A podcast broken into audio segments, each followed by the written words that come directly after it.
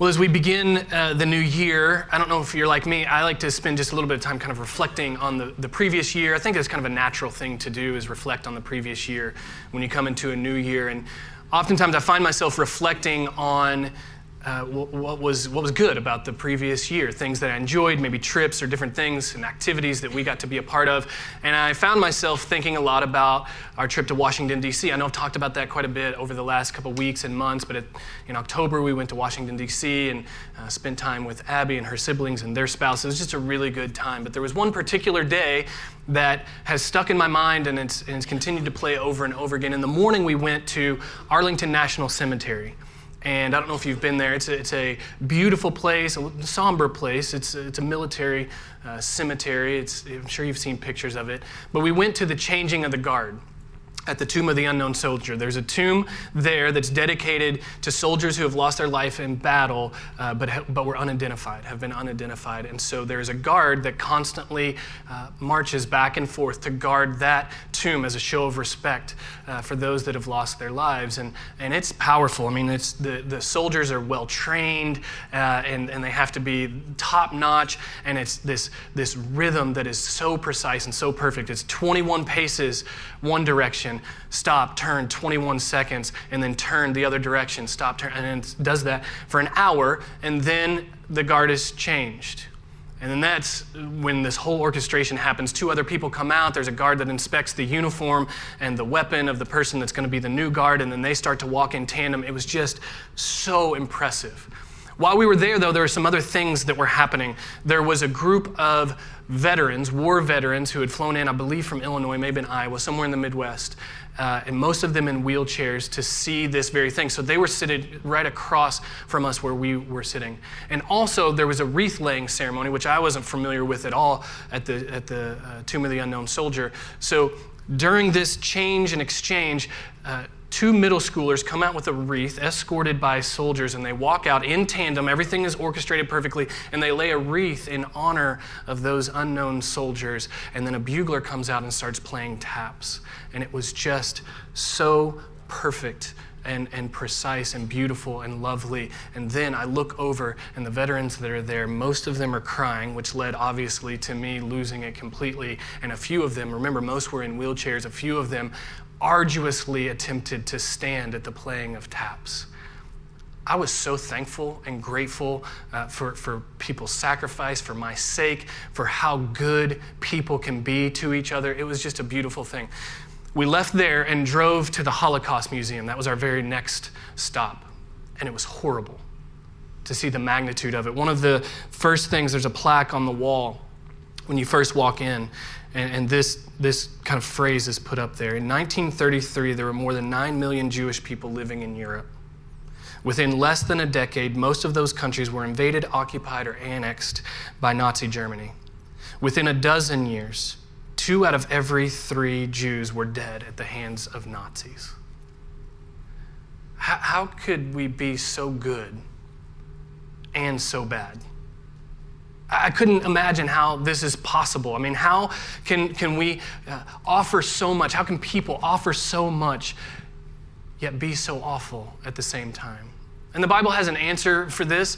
The Bible says the reason for this is because we're all made in the image of God. That's what the beginning of the Bible tells us. That's kind of right up front, Genesis 1 and 2. We are made in the image of God. And then the rest of the Bible tells us we often choose less than reflecting that image. The good and the bad are both in us. And our good and our bad matter.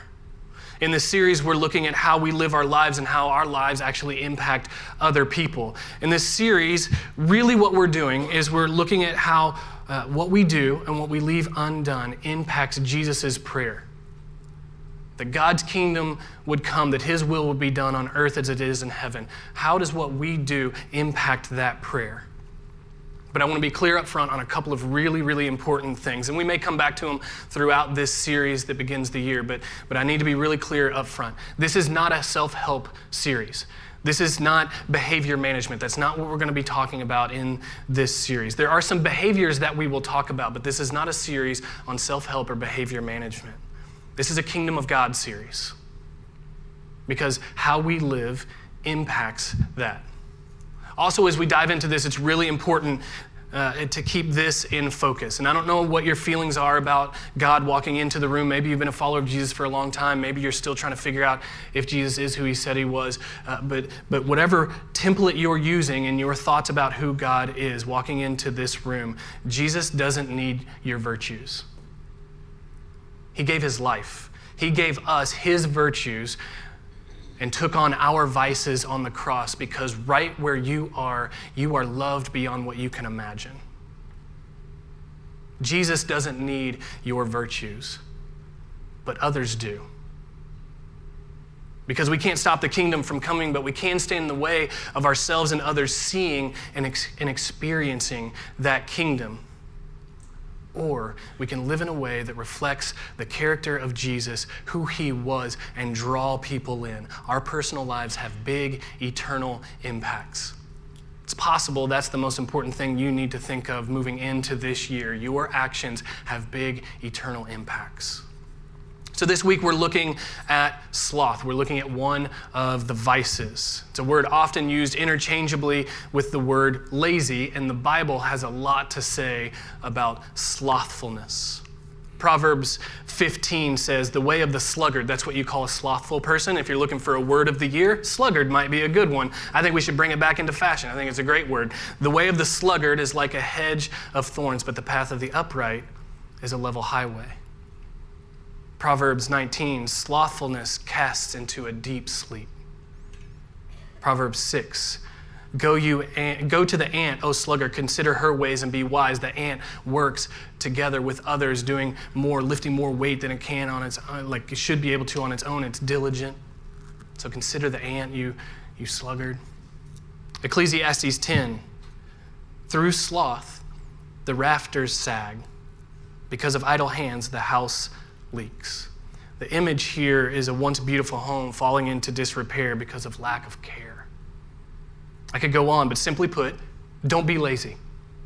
I mean, that's as simple as it could be said. Don't be lazy. And next week, when we look at diligence, the uh, antithetical to sloth, the point will be work hard. Lazy was something that you did not want to be uh, if you're an Abbott. Abbotts are not lazy people. This is something that we really uh, kind of harp on. Don't be lazy. I've instilled this in my kids because it was passed down to me. I remember my grandparents uh, telling me growing up you cannot control whether you're the best or the fastest or the smartest, but you can always control if you work the hardest. Lazy was not something you wanted to be if you were an Abbott. But look, I get it. Like life moves so fast, it demands so much, especially coming off of uh, the holiday season, Thanksgiving, Christmas, things move at kind of rapid pace. There's so many things to get to, and, and you're probably feeling a sense of uh, a little bit of fatigue. Sometimes putting on a pair of sweatpants and eating a bag of potato chips and watching sports for a week sounds really awesome. Like, really awesome. because going and going and going, it takes a toll on you. I, I just turned 40 a couple months ago, and um, I know that'll surprise a couple people in the room if you don't know me very well. You're like, I'm not sure that guy looks old enough to make adult decisions. Yeah, but I'm 40. so, uh, so I turned 40, and, uh, and I'm old, right? And you may think, well, 40 is not old. I beg to differ. The year 2000 was 20 years ago. Remember Y2K? Everybody was freaking out, all the computers going to shut down. That was 20 years ago right? Gladiator, that movie came out 20 years ago. The Real Slim Shady, Yellow by Coldplay, Bye Bye Bye by NSYNC, 20 years ago. Now, I know there are a few people in the room right now that's just settling in, it's just hitting them. You're old too. It's okay. We're here to receive you with grace and love. Eventually, the dizziness will wear off, and we're here to catch you. And the thing I've said about, uh, about being old, about turning 40, this is kind of our new catchphrase in the Abbott household, Abby and I. Uh, I can do everything I used to do. I could do everything I could do when I was younger. I could run a 5K. I can play football uh, out in the front yard for, for six or seven hours. I can do all the things I used to do. It just hurts so bad all the time everything hurts. If I do that, if I go run the 5K or I play football for six hours with my boys out front, I'm bruised like a peach and I, I got to shuffle like this for a while because my Achilles are locked up. When did that start happening? Right at 40. That's when it started happening. So I shuffle like this and then eventually it loosens up and I'm like, okay, let's get back at it.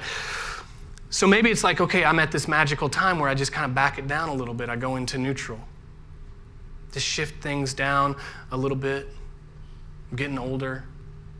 But the reality is, we're called to use every bit of what we have, every moment we have, everything we've been blessed with to reflect the character of Jesus in hopes that somebody around us might get a glimpse of it, might experience it, and might be drawn into it. That's what's at stake. So, any creeping feeling that maybe I've done enough, maybe I'll just step back and let somebody else take care of it, it's everybody else's turn to, to deal with everything, that should be no more than a fleeting thought. And so, some of you may think, okay, I get it, right? Okay, we, you know, I'm halfway through the service, we got it, we can figure this out. Like, don't be lazy, do more stuff. New year, we're entering a new year. Uh, we have this sense that we need to work on some things, improve some things. That's what New Year's resolutions are all about. And I really love this time. I love this time of focus and anticipation and clarity that, that comes with this time of year that, that, you know what, maybe I need to, to work on some things. But the average person, uh, in their New Year's resolution, this has been studied, makes it 16 days. So, congratulations on your continued success in the new year. You have 11 days to go. I'm actually not saying do more stuff. That's actually not what I'm suggesting. And I don't think, again, I don't think New Year's resolutions are, are bad. I actually really like New Year's resolutions. And if we can create patterns that help us stick with those, I think that's a really positive thing. But I'm not suggesting do more stuff because lazy isn't really a good term to use interchangeably with sloth. It's actually too shallow. It's not, it's not, a, a it's not a great interchangeable term. Uh, Jeff Cook, who wrote this great book, it's called Seven, said this Sloth is not mere laziness, sloth is indifference. Indifference towards my soul and my neighbors and my world and my God. Netflix addicts Obsessive video game players may be poisoned by sloth, but so are most workaholics. I think that's so powerful. There are things that promise life, but actually draw life from us. And we can be people of deep desire and passion and energy and be slothful because we aren't pursuing what we actually need. And the thing is, as people, we're pretty bad at actually understanding what it is that we need. Uh, kind of left to our own devices. Uh, when my son, Jose Lee, my youngest, came home uh, he was five years old. He came home from Haiti. We brought him home. And, uh, and, and, so one of our first things was taking him to Target. We took him to Target to get some clothes and toys and things like that, which is a terrible idea. If you have young kids, don't ever take your kids to Target uh, because that's a place where they point at things and they say, I want, and they expect to get it, which is a really weird thing because that doesn't happen anywhere in the universe except Target. And so don't take your kids to Target. So anyway, we got the cart is full of clothes and different things for Joseph Lee, and we're getting ready to check out. And then we get to the the, the counters by the by the checkout. You know those things, those those Bermuda triangles of, of virtue, um, where you just like, oh, I need that, and I need this thing, and I need 12 packs of gum because they're BOGO or whatever. You know, it's like you just start buying stuff. And so we're passing by this. We have got a cart full of toys and gifts and things for him to have, and he points at something, and, and the best he could communicate, he wanted that thing, and he was completely distraught because he couldn't have that one thing, even though he had a cart full of things. You know what the one thing was? A DVD copy of Dallas Buyers Club. and he was distraught. He couldn't deal with it. Now, nothing against Matthew McConaughey. I'm sure his performance in that movie was just as good as all those Lincoln commercials. However, that is not what my son needed. He didn't need a copy of Dallas Buyers Club. It was shiny, it was new, he wanted it. He was going after the new thing, this thing that would possibly fill him up, possibly give him what he needed. But we're not very good at understanding what we need on our own. Shiny packaging and offering something new isn't what we need most. Dante called sloth a failure to love God with all our heart, soul, mind, and thus sloth is antithetical to what Jesus painted as a heaven born life. And usually, that failure failure to love God with all my heart, soul, mind, and strength. On my part, when I reflect on kind of me, when do I fail to do that? It either comes from lack of vision, either I don't see things clearly, I don't see everything that's going on, like in the case of Dallas Buyers Club on DVD, or uh, lack of vision, or lack of rest. We'll talk more about lack of vision next week. But sloth is less about volume of activity and more focus of heart. And it might be that the antidote to sloth in your life as you enter into this new year isn't do more, it's actually rest well. Jesus, the one we're invited to build our lives around, frame our entire lives around, he rested. Mark chapter 1, uh, one of my favorite chapters in all of the scriptures because there's so much packed into it. It's the very beginning of the account of Jesus' ministry. Mark wants to make it very clear that Jesus got away to connect with God, and it was foundational to all the work that he would do subsequent. It's in your bulletin if you want to uh, take a look at that, or if you have your Bible, you can open it up, or if you have an app, uh, feel free to open that up. But we're going to look at Mark chapter 1, starting in verse 35. Very early in the morning, while it was still dark, Jesus got up, left the house, and went off to a solitary place where he prayed. Simon and his companions went to look for him, and when they found him, they exclaimed, Everyone is looking for you. Jesus rested for the purpose of connecting with God. And when he's doing that, he's tapping into a rhythm that we're actually made for. Genesis chapter 2, prior to the fall, God instills work. Work is a good thing. Work is not a product of the fall, but he also instills rest. God essentially says to Adam and Eve, uh, look, look at creation. It's beautiful. Look at what has been done. Look around, open your eyes. So beautiful and the relationships that I have created, they're beautiful as well. So let's not miss it. Let's not run too quickly on to the next thing to continue to create more and be more. Let's connect. Let's rest. This is though God wrapped his arms around us and says, Look at this. Look how amazing this is. I'm so glad that you get to be a part of this with me. We had uh, we have this chalkboard uh, easel. It's in my garage now, but in previous uh, phases uh, of, of my kids growing up, it got a lot of use. And I love how my kids used to use it. usually when something like this Eden, who was probably four at the time, uh, our middle daughter, she would uh, go up and, and kind of pseudo erase whatever was there before, but not kind of get it all the way because you got you got to get moving. And so she, you know, would kind of sort of erase stuff, and then she would draw. Uh, remember, she's four, so she would draw some kind of lines that seemed kind of abstract. And then my favorite part was she would turn around and she would go, ta-da and then we do that parent thing where we're like i have no idea what it's supposed to be but great job oh my goodness that's so great look how you used chalk and it's yellow and that's so great right you do that parent thing and then uh, my son who was probably six at the time would then add to those lines and complete the picture. They would work together, and, I just loved it. He was in a, in a house and tree period. You know, Picasso had cubism, Caleb at six had houses and trees, and so he would kind of finish that together, and they would work back and forth, and they would draw together. It was the connecting and the working together that made it beautiful. That's the picture that's painted for us in resting with God, connecting with God in the very beginning. It's actually the blessing of God giving the law, the Ten Commandments in the Old Testament. We sometimes think of, of God giving the Ten Commandments as this way. It's like, hey, I'm going to give you this standard and you're not going to be able to live up to it. So now I'm going to slap you on the wrist every time you don't live up to it. We think of God that way, but that's not really what the Ten Commandments were at all. God's people had been slaves for 400 years in Egypt. They had no idea what it was to live free, to live good, to reflect God's image anymore. It had all been kind of distilled out of his people. And so he gives them the Ten Commandments as a gift and says, This, this is what is good. You want to move toward what is good, this is it. And so he gives it as this gift. And in Deuteronomy chapter 5, it says this as one of the Ten Commandments observe the Sabbath day by keeping it holy, set apart for a purpose different from other days. As the Lord your God has commanded you, six days you shall labor and do all your work, and on the seventh day, it's a Sabbath day to the Lord your God. On it you shall not do any work. And then it goes on to list the people that work for you or your animals. They should rest as well because they deserve the rest just like you do.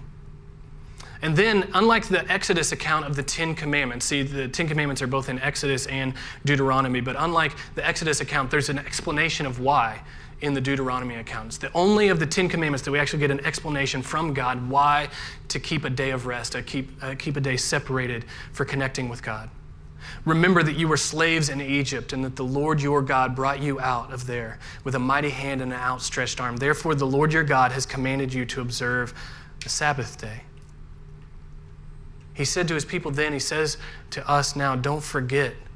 I love to co create with you. I love for you to be a part of what I'm doing in this world. I love you reflecting my character in this world.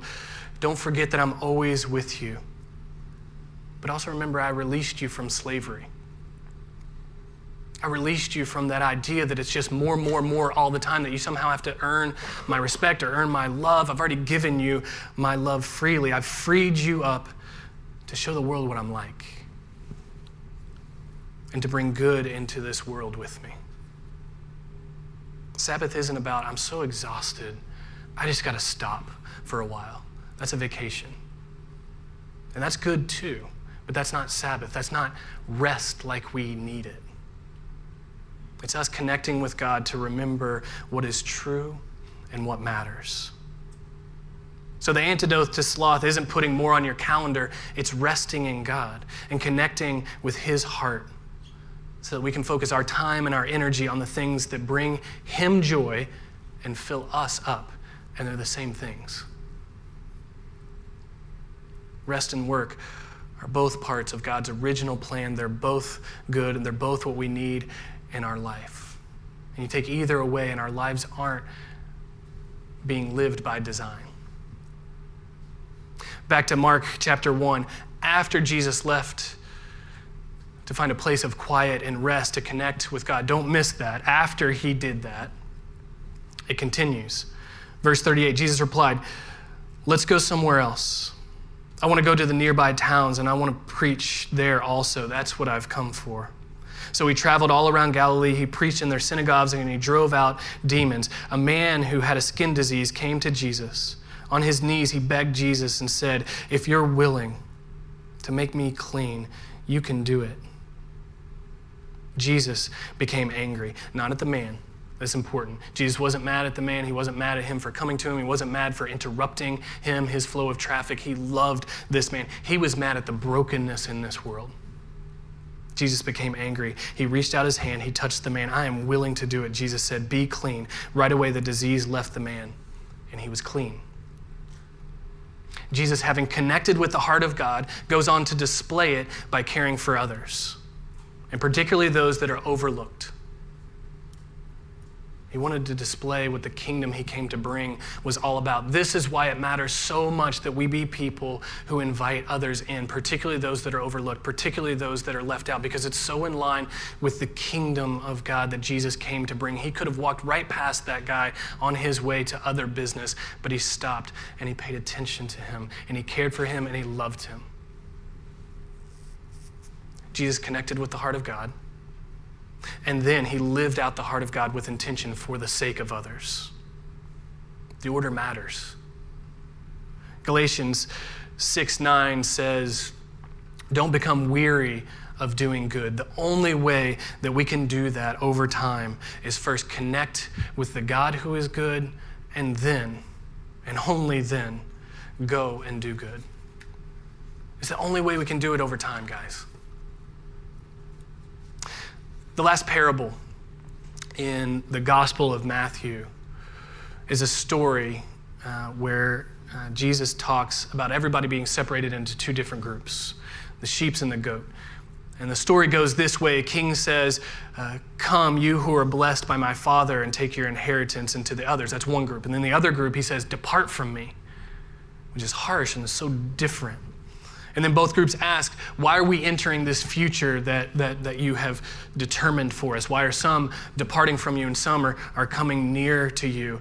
And then the king replies, Truly I tell you, whatever you did or did not do for the least of these brothers or sisters of mine, you did or did not do for me.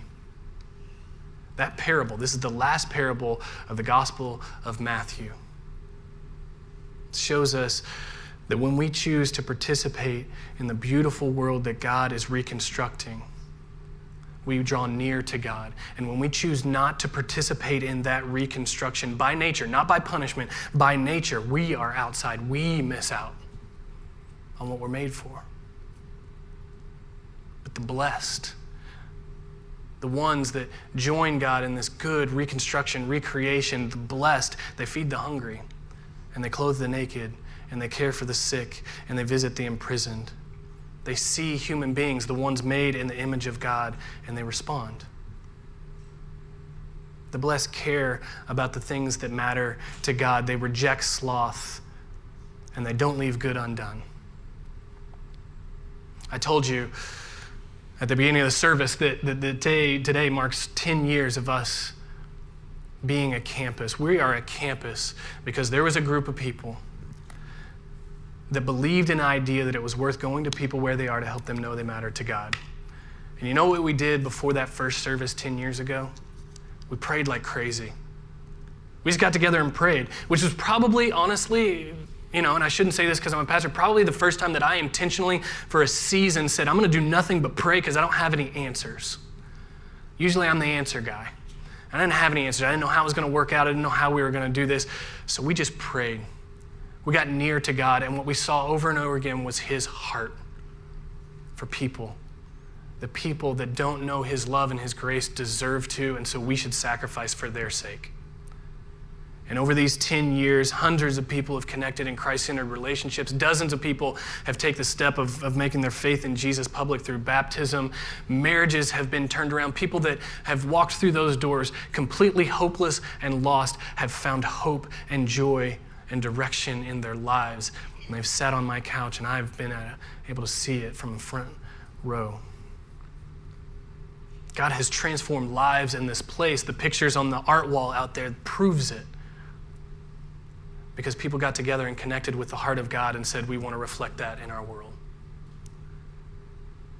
Sloth tells us that the, the heaven born life the thing that Jesus says he's inviting us into, uh, sloth says that's dull and, and it's unfulfilling and, and, and you shouldn't really pursue it. But the question is how is apathy on the one hand or fanaticism on the other hand working out for us? Like, how's that working? How is letting some, let somebody else deal with it? You know what? I'll just watch from the background. Let somebody else deal with it. How's that doing at healing the world? How is investing every good thing we have, our time and our thought and our energy into our work or into our distractions, how is that helping us feel whole? Sloth isn't just laziness, it's sitting and watching the rafters sag and forgetting how valuable the house is.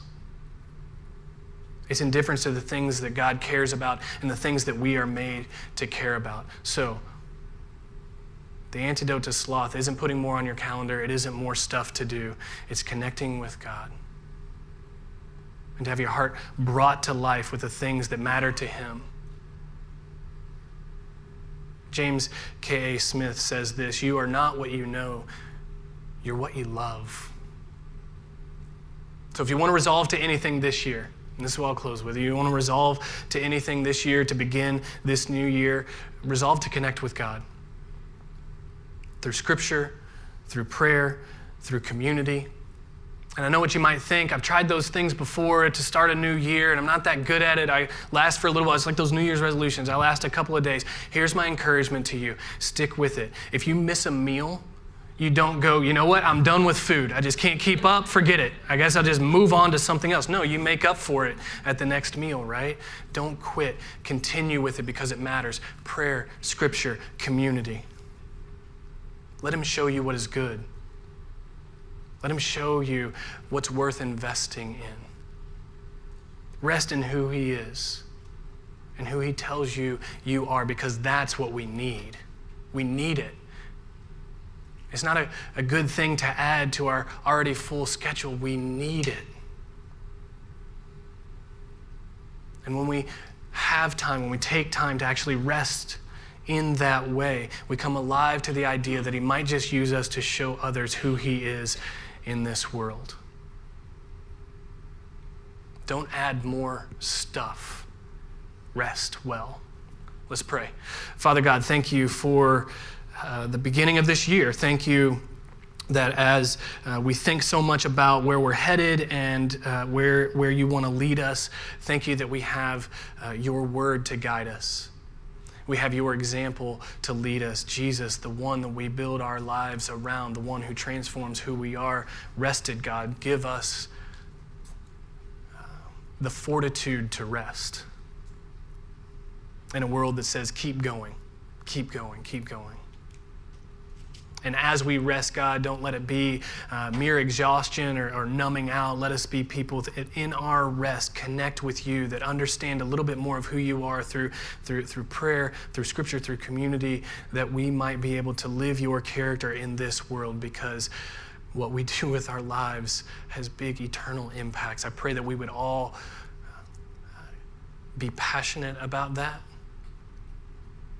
that we would catch a vision for that and that our lives and the lives of the people that you have given us to love will be changed this year because we move into this with great intention. We pray this in Jesus' name. Amen.